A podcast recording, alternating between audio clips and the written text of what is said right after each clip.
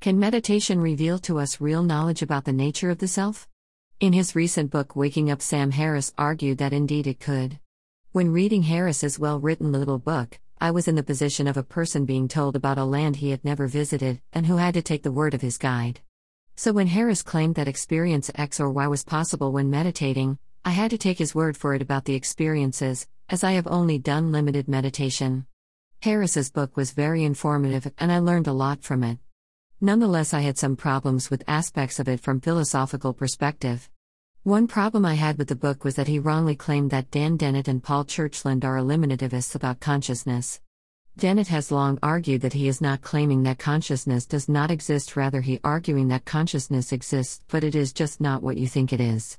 Paul Churchland never ever claimed that consciousness does not exist.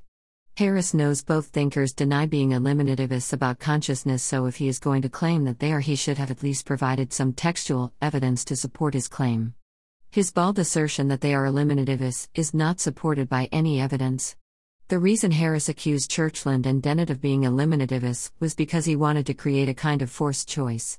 Either you deny consciousness exists, or you admit that it exists and cannot be explained by current and, possibly, any future science. But I don't think we need this forced choice. Dennett has worked hard to give us an alternative to this view, and I think that if Harris wanted to demonstrate that this view is insufficient, he would need to engage with it seriously and not simply caricature it. I personally am coming around to the view that there is a hard problem of consciousness, and that Dennett has not explained this issue away. However, Harris didn't engage with his opponents on this issue at all. A particularly weak aspect of Waking Up was Sam Harris's claim that we could prove the non-existence of the self through meditation. I have long thought of the self as a theoretical fiction. Like Dennett, I just think of the self as a center of descriptive gravity. Harris cites the work of Hume and Parfit as presenting good reasons to be skeptical about the existence of the self. However, he goes on to argue that if a person meditates, they will have direct experience of the non-existence of the self. He even argues that this direct experience is better evidence than the theoretical arguments of Hume and Parfit.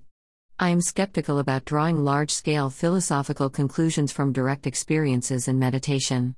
Harris seems to agree with me on the point that we shouldn't draw large-scale metaphysical conclusions from meditation but on the issue of the self, but he ignores his own advice and uses his direct experience in meditation to make a controversial philosophical claim. Philosophers like Locke and Berkeley used to engage in disputes about mental faculties based on their direct introspective experiences. Introspective psychology discovered that some people have different mental capacities than others. Some are eidetic images, some can only form vague mental images, while some people are non-imagers. See Galton and William James for statistical introspective evidence. For neuroscientific and behavioral evidence, see Kosslyn et al., 2006. Now, when Harris argues that he has direct experience of the non-existence of the self, he has no evidence other than his own subjective impressions. To support his conclusions, he needs to show that most people meditating have the same experiences of the non-existence of the self as him, and show that those who don't have these experiences are meditating incorrectly. Furthermore, when people like Descartes and Berkeley argue that they have a strong experience of the self through direct introspection, Harris needs to provide evidence that his experiences in meditation are more valid than their experiences when directly introspecting. If a person doing phenomenological analysis or introspective psychology draws a different conclusion from their analysis about the nature of the self, how can Harris show that they are mistaken through his direct experiences in meditation? It seems to me he cannot. His claims about the nature of experience of people who meditate are subject to the same objections about claims raised about introspection. If a person claims that upon close introspection they experience the self, Descartes, Berkeley, and another person claims on close introspection they do not experience the self, Hume, you are at an impasse. It takes philosophical analysis and third-person science to decide the issue. Likewise, if Harris claims that the self doesn't exist and he knows this from direct observation in meditating, and another spiritualist claims they directly experience the self when in deep meditation, we have no way of deciding the issue.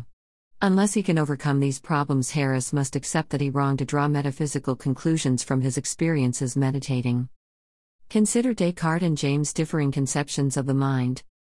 When I consider the mind, i.e. consider myself purely as a thinking thing, I can't detect any parts within myself. I understand myself to be something single and complete.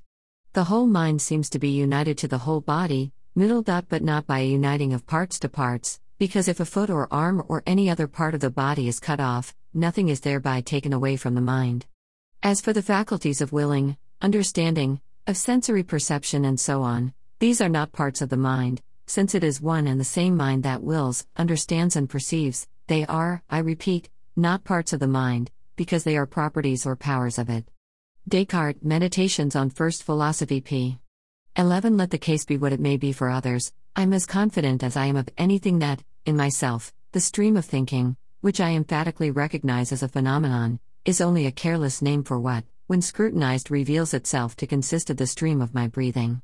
James 1904. There is, I mean, no aboriginal stuff or quality of being, contrasted with that of which material objects are made, out of which our thoughts of them are made, but there is a function in experience which thoughts perform.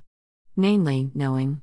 Consciousness is supposed necessary to explain the fact that things not only are, but get reported, are known. James, 1904 p.101. Everyone assumes that we have direct introspective acquaintance with our thinking activity as such, with our consciousness as something inward contrasted with the outer objects which it knows. Yet I must confess that for my part I cannot feel sure of that conclusion. Whenever I try to become sensible of my thinking activity as such, what I catch is some bodily fact and impression coming from my brow, or head, or throat, or nose. It seems as if consciousness as an inner activity were rather a postulate than a sensibly given fact. James, 1892, Textbook of Psychology, p. 467. Both thinkers describe their experience of consciousness and thinking differently. From a first-person point of view, they can say it as they are entitled to do this. The problem comes when they try to generalize their own experiences and claim that all people must experience the world in the same way. Both thinkers could accuse the other of not introspecting properly. But there seems little we can to resolve the issue.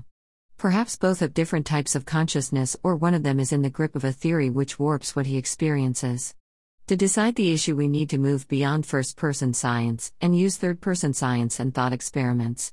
The exact same situation arises for Sam Harris and his claims about directly experiencing the non-existence of the self. At best, he can say is that this is how things seem to him, and he is pretty certain that he is correct. But his subjective reports give him no license to pontificate about the non-existence of the self for others. Real analysis of whether the self exists or not relies on philosophical analysis and third-person science, not on the subjective intuitions of people meditating.